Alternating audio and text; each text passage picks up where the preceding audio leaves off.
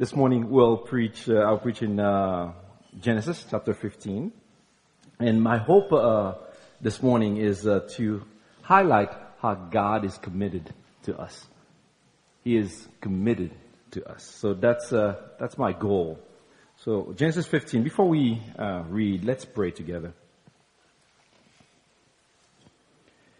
Heavenly Father, in the name of your Son Jesus Christ, we come before you uh, asking that you would uh, be gracious to us this morning, uh, speak to us. We ask that your Spirit would uh, touch our minds, help us understand uh, your Holy Scripture, help us see you anew, help us see how committed you are to us, to your people, to bless us. We ask uh, that you use that your Spirit would touch also our hearts, help us love you, help us give us a desire to follow you, Father. Thank you for today. Thank you. Speak to us. Be gracious to us. In Jesus' name we pray. Amen. Genesis 15. Read. After these things, the word of the Lord came to Abram in a vision. Fear not, Abram. I am your shield. Your reward shall be very great. But Abram said, O Lord God, what will you give me? For I continue childless, and uh, the heir of my house is Eliezer of Damascus. And Abraham, Abraham said, Behold, you have given me no offspring, and a member of my household will be my heir. And behold, the word of the Lord came to him, This man shall not be your heir. Your very own son shall be your heir. And he brought him outside and said, Look toward heaven and number the stars, if you are able to number them. And he said to him, so shall your offspring be. And he believed the Lord, and he counted it to him as righteousness. And he said to him, I am the Lord who brought you out from Ur of the Chaldeans to give you this land to possess. But he said, Oh Lord God, how am I to know that I shall possess it? And he said to him, Bring me a heifer three years old, a female goat three years old, a ram three years old, a turtle dove, and a young pigeon. And he brought him all these, cut them in half, and laid each half over against the other. But he did not cut the birds in half. And when the birds of prey came down on the carcasses, Abram drove them away. As the sun was going down, a deep sleep fell on Abram. And behold, dreadful and great darkness fell upon him. Then the Lord said to Abram, Know for certain that your offspring will be sojourners in a land that is not theirs, and will be servants there. And they will be afflicted for 400 years. But I will bring judgment on the nation that they serve, and afterward they shall come out with great possessions. As for you, you shall go to your fathers in peace. You shall be buried in good old age. And they shall come back here in the fourth generation, for the iniquity of the Amorites is not yet complete. When the sun had come, gone down and it was dark, behold, a smoking firepot and a flaming torch passed between the pieces. On that day the Lord made a covenant with Abraham, saying, To your offspring I give this land from the river of Egypt to the great river, the river of Euphrates, the land of the Kenites, the Kenizzites, the Kadmonites, the Hittites, the Perizzites, the Rephaim, the Amorites, the Canaanites, the Ger- Girgashites, and the Jebusite. This is God's word. So this uh, text we uh, read is a is a narrative, and uh, this narrative reports a an, an interaction, mostly a dialogue that took place between God and His servant Abram. It happened after Abram defeated a coalition of kings who had taken his cousin, uh, his nephew Lot, captive with the possessions of the kings of uh, Sodom and Gomorrah.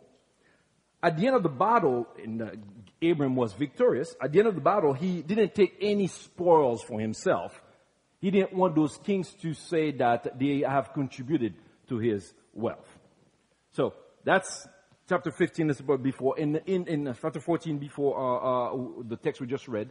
Now, God showed up to Abraham and he pr- introduced himself as his shield. Verse 1. He is his protector. He promised him a very great reward. Now, God, the creator of the universe, promised, promised Abraham a very great reward. This is not a small thing. If God say, I promise you a, a little, a little something, that in and of itself is big. But for God to say, I have a very great reward for you, that's a big thing. That's significant. It's interesting. You see, huh, okay, let me put this right here. All right.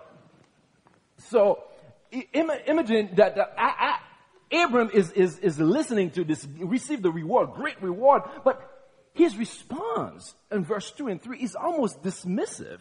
You know, for him, he is expressing a concern that's totally different from what the reward. He didn't even ask a question, what is that reward? For Abram, what's most important to him, there's nothing, no achievement, no reward that's greater than a child. For him, he's, he's childless. His wife is barren. His servant will be his heir. Imagine a patriarchal society that's a big deal. The man, he has a lot of wealth already, but he has no children of his own. That's a great concern for Abram.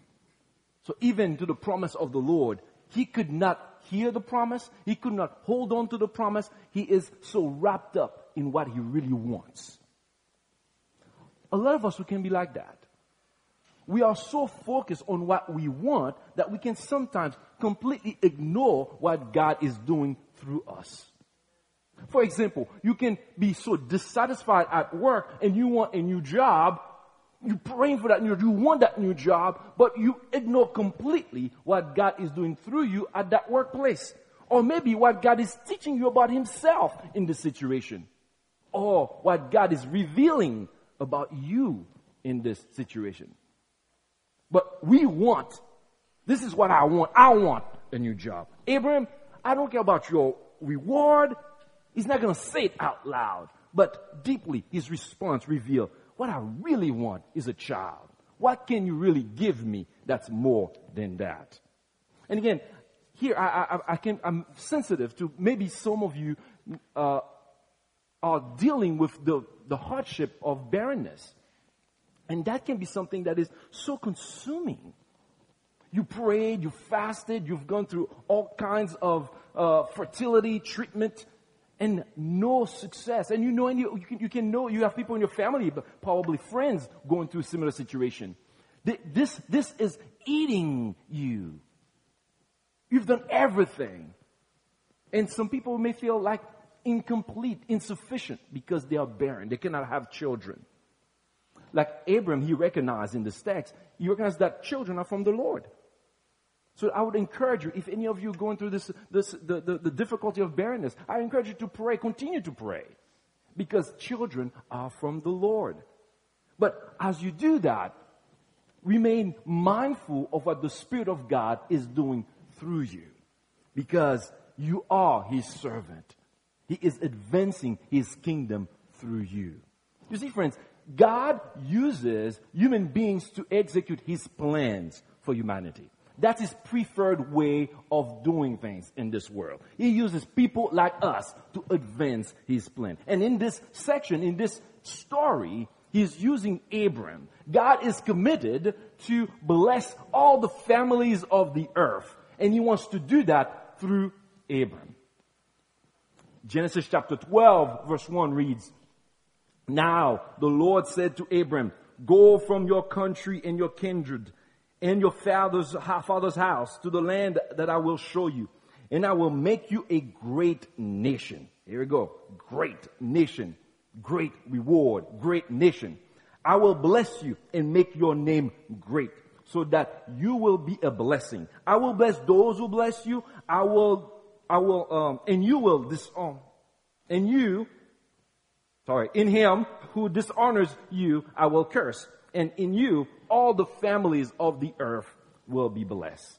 All the families of the earth will be blessed through Abram. The couple of things I want to highlight from this uh, text here. Great nation. First of all, first of all, God took the initiative. This is not Abram's idea. God's plan. So God has the power and the authority to bring this about. But second, a nation. There are four key elements that form a nation. It's the people, the land, the law, and the government. Abraham has none of it. He is a old, childless nomad. Abraham has nothing significant, nothing of value to contribute toward this promise. Nothing, zero. So it's a big deal for Abram as he's listening to this great promise, great reward that God gave him. What is fascinating in reading this is that God did not rebuke Abram. He didn't. He acknowledged Abram's concern. This is the very, the very, the, this is very loving of God. The God of the universe makes a great promise to a servant, a lowly servant. The man almost dismissed the promise. God didn't rebuke him. He listens to him. He hears him. It's as though God, God is saying in his response, I know you don't have a child. I will give you children. I'll give you so many of them that you will not be able to count them. I will do that. I'm committed to do that. That's God's plan. That's God's response to Abram. In verse 6, Abram believed it.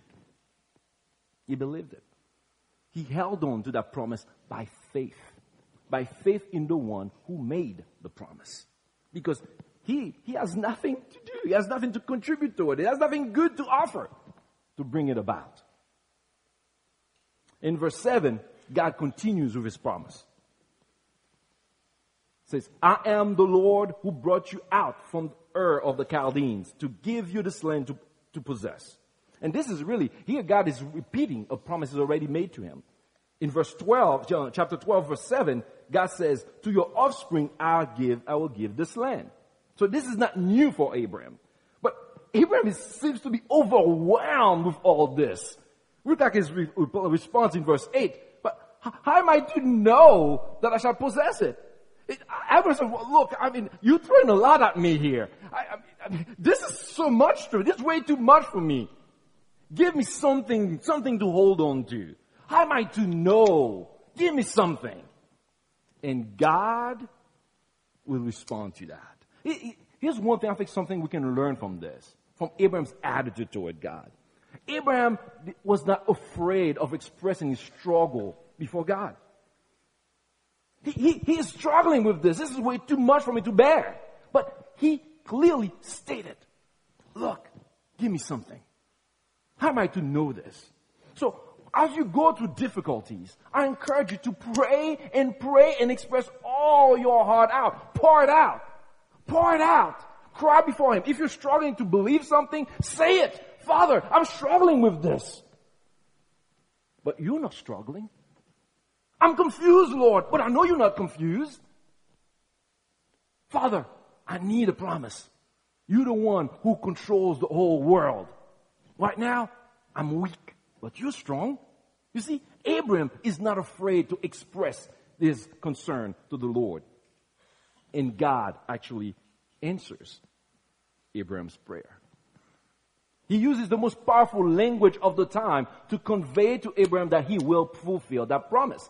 God cuts a covenant with Abraham on that day. Now, let, us talk a little bit about covenant because it's, uh, uh, it's important to talk about that historical context so to, to, for, for us to grasp the, the force of this passage. So what is a covenant? A covenant is an agreement. It's a, it's a promise, a promise between two or more people. The word covenant is shown over 200 times in the Old Testament.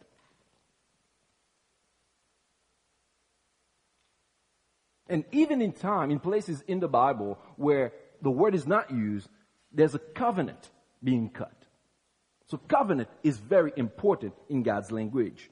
In, in, our, in our modern culture, we don't use the word often, but yet we continue with the same context, the same concept. Marriage is a covenant. A wedding, for example, is a public ceremony that seal that covenant. You have witnesses. We have two people making a pledge, making a promise to one another in front of witnesses. That they're cutting a covenant. And it, it, they do, they decide to do this until death do them part. It is a lifelong relationship. Marriage is a covenant. So the cutting of covenant was the most common form, was very common in Near East culture. That's the time when uh, Abraham was living in. So Abraham, for him, when God says, go get those, those animals, Abraham understood very clearly what was happening. Go get the heifer th- uh, three years old. Go get the goat three years old. Abraham realized, oh boy, I'm about to enter a covenant with God himself. And for God, for Abraham asking, asking, look, I need a, I need a promise. I need some way to know, some way to know that this will come true because I have nothing to offer here. God says, okay, I'm going to cut a covenant with you. God is saying, I mean business. Abraham is cutting a covenant with God himself. Now, in the time, in the, that time, the suzerain vassal treaty format, it was the most common format of cutting a covenant. And what happens in uh, this uh, format is that the, a greater king would uh, uh commit himself to protect a lesser king in return for allegiance, for love, for trust. And the greater, the lesser king has really nothing to offer the, the, the, the material to offer the greater king, except to just obey him, to, to, to trust him, and really to, to love him. Now, if the lesser king were to bow before another king, that would break the covenant. And as you know, the result will be death because no greater king would accept that. Usually, in the, the Suzerain Vassal Treaty of, the Hittites, there's a public ceremony that takes place. In the public ceremony, and this, this thing, this format was happening even way before the Bible, the first word of the Bible was ever written. It was very common in the region where Abraham was living. That's why, when, that's why when God says, go get these animals, Abraham understood this. That was clear for him what was happening. So, in the public ceremony, what was taking place, they would take animals and cut the animals in half to show that this is what will happen to anyone who breaks the terms of the covenant. And they would put the, the animals in half, separate them, and both parties, the le- greater king and the lesser king, would walk among the, the animal carcasses just to show that as I'm walking this, I stand according to the terms of this covenant. If I break it, may my body be broken like these animals I'm walking between. Do you, you understand this? That's the, that's the, that's a cultural context of a covenant in that time. So God himself. So when, when, when you read that Abraham fell asleep in, in, in God in the form of a smoking fire pot and a flaming torch walked between the dead animals. What does that mean? That means that God himself took on the full responsibility for the covenant. He is the pledger and the guarantor of the covenant. Because normally, when two people are walking to that, to that, to, to the dead carcasses, they are telling to themselves, if I, if I, if I disobey, if I break this covenant, I'm, I, I will die. That's the section of this covenant. But when God put Abram aside, fall asleep, God himself walking in between, between those processes. He says, I will obey this covenant. And if there is any disobedience of this term of the covenant, I will pay for it.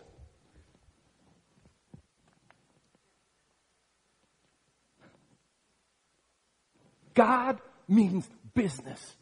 He is so committed to raise a people for himself, a people for his own possession. I'll obey for them, and if they disobey, I'll pay the punishment for them. That's what that ceremony looks like. That's what it means. Now, we know that Abram had a child. So, yes, he did have a child, Isaac. And it ended up having a nation, Israel. They had the land. So everything that God promised them, they had. But all those things, Isaac, the people, the land, all those were types of a reality. The true fulfillment of the promise that God gave Abraham is found in Jesus Christ. Because Jesus is the true son of Abraham. Jesus is the true Israel who actually will obey the stipulation of the covenant. And for those of us who have put our faith in Jesus, we too are Abraham's children. We are included in God's, in this promise. And uh, Paul, Paul, uh, right in Galatians chapter uh, 3 verse 39, he says, if you are, if, uh, if you are Christ's, then you are Abraham's offspring, heirs according to the promise. And if you are, if you're here and you have not put your faith in Jesus Christ, well, promise is not for you. You're on your own if there's a dis- disobedience of the covenant. And when the Lord Jesus Christ was, uh, was uh, instituting the Lord's Supper, and he says to his disciples, Take, eat, this is my body. And he, he grabbed the cup and says, Here's the cup. There's the blood of the covenant, which is poured out for many for the forgiveness of our sins. So this sacrifice that on the cross is a covenantal sacrifice. It's a covenantal death. Jesus paid for the, because what's happened? We, we realize that Abraham, even after you read chapter 15, go to chapter 16, Abraham did not really obey fully the terms of the covenant. He did not trust God because he took matters into his own hands right after God promised him to give him a child, right after God cut a covenant with him, Abram went on to have a child with a mistress. Disobeyed the terms of the covenant because he was not trusting the king who made the promise. The children of Abraham, Israel, they bowed before idols. They broke the term of this covenant. And because they broke the term, of the, covenant, they deserve death. Now, this is not the first time that God cut a covenant with human beings. He cut a covenant with Adam. In Adam in the Garden of Eden, he made a covenant with them to obey. Adam ought to obey God fully in the garden. But Adam did not obey him. So all of children of Adam then now, they are rebels, covenant breakers, and deserve death. But God, in His mercy, decides to rescue a people for Himself and cuts a new covenant with Abram. So, if you're here, if you are not a, if you're a believer in Christ and you are in Christ, this promise to Abram is yours. You are in this promise. But even if you're not a believer in Christ, you still are in a covenant with God and you're still a covenant breaker because the covenant made with Adam was broken. You deserve death. So all of us, we deserve death in and of ourselves. Unless you are part of this promise. Where God himself says, you know, I will pay for it all. In fact, this is more than a covenant. This is a gift. Because nothing, nothing Adam had to offer. The king had it all. It's a grant. It's more than a covenant. So it, so as we read the story, it's not just as, we should not be looking at it as though we are looking through a window as just removed observers. We are very much involved in this story. It is applied to us. It's applicable to us. Because we are covenant breakers if we are in Adam. But if we put our faith in Jesus Christ, we are in Abraham, child of Abraham. This promise, this grant is our grant. We are heirs of this promise, heirs of this grant. All that is accomplished in the person and the work of Jesus Christ. God is so committed to rescue a people for himself, that he would not let anything come in his way. Not even an old, childless nomad. He promised him a nation, he gave him a nation. In fact, God, to make it clear to Abram, he explains to him, this is what will happen to your children. They'll go live in a country that's not going to be yet theirs. They'll be afflicted. But I remember my promise. They will come back here and I will give them the land. That's amazing. That's great. It's a great reward for a man who has no children. That's grace. Because there's nothing he has to offer the king. For him to believe it, that's faith. That's great faith. So as we read this, as we see how God committed himself to bring this about and bring it about through a human being, I think we ought to recognize that God is continuing to build a nation for himself. It is the church. And he's doing that through us for the children of Abraham. The promise is still alive. The promise is still active.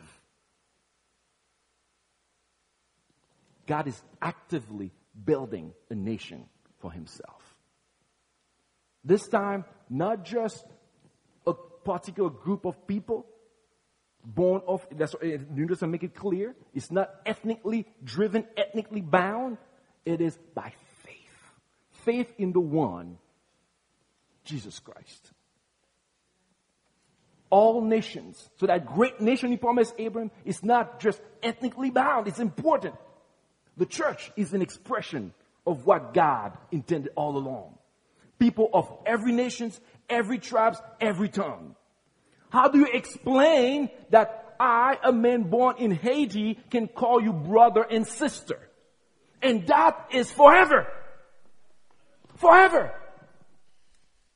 It's because of this promise. God committed himself to build a nation of people for himself.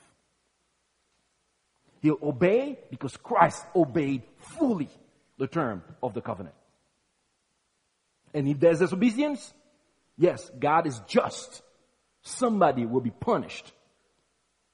But because he promised that I will pay for it in Christ, all the punishment, all God's wrath is poured out. It's a sacrificial commitment. On the cross, Jesus is the expression of God's love and God's commitment, sacrificial commitment to his people. So when we, when we pray, when we approach the throne, know that you approach a throne, the throne of the king who's committed to you. I like the way Paul puts it. He says in, in Romans uh, chapter 8, verse 31, I'm going to read the 31 to 39. It's long, but I think it's, it's important for us. He says, If God is for us, who can be against us? He who did not spare his own son, but gave him up for us all, how will he not also with him graciously give us all things? Think about that. Think about that. Who shall bring any charge against God's elect? It is God who justifies. Who is, who is to condemn? Christ, Jesus is the one who died. More than that, who has, who was raised, who is at the right hand of God, who indeed is interceding for us. Wow. Wow. Who shall separate us from the love of Christ? Shall tribulation or distress or persecution or famine or nakedness or danger or sword? No, in all these things we are more than conquerors through him who loved us. For I am sure that neither death nor life, nor angels nor rulers, nor things present nor things to come, nor powers, nor height, nor depth, nor anything else in all creation will be able to separate us from the love of God in Christ Jesus our Lord. That's the commitment. That's the commitment. That's the commitment. Since Genesis, since Genesis, Abraham, he walked by himself among these pieces. I will fulfill this. I will make it happen. I'm committed to my people. That's the force behind our prayers. When we are struggling, Daddy, I'm struggling. Daddy, I'm weak. Daddy, my marriage is in shambles. Daddy, my children are giving me a hard time he did not rebuke Abram. He acknowledged it. I hear you. I see, and I will do something about it. Now, it may take a while. It may take a while. It took Abram a, a while to see a child. But God is faithful to his promises. So faithful. So committed. So how, how, how, do we, how else can, can, can we respond? There are a couple of things I want to highlight to help us as we live our life in light of this commitment. I mentioned earlier that uh, in our culture, the most common form of uh, covenant that we cut is marriage. And I think as Christians, especially this day and age, where heterosexual marriage is really be, is being challenged, especially in the sense of you know gay marriage, which is really a rebellion against the Lord. How you live becomes a gospel message. How committed you are to one another becomes a gospel message. In fact, Paul applies the concept of covenant to marriage, to the church. He says, Husband, love your wife as Christ loves the church. That's the image, the commitment. Christ is the example. Even for you, wife, you honor your husband because it's as an honor, as a way of worship of the Lord. So marriage, a covenant, a commitment. In fact, the, in the Bible, God often uses marriage as a way to show how committed he is to his people. Israel, very often refers to Israel as his wife. And he, sometimes when Israel is mistreating him, he said, you, you, you're running around with other men. So, as we live, knowing that God is committed to us, if you're married, honor the commitment of your marriage. If you're single, well, you are in a committed relationship with the Lord. Your allegiance and your trust is toward Him. And if you're here and you, you, you really, you're not a believer and this whole thing is just weird to you,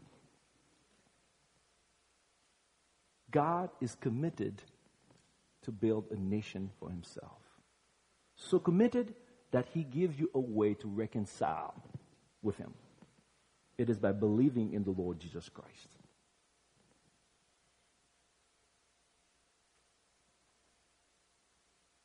God is committed to us. Let's pray. Father, thank you for being so committed toward us. Thank you for this great promise you gave uh, Abram thousands of years ago.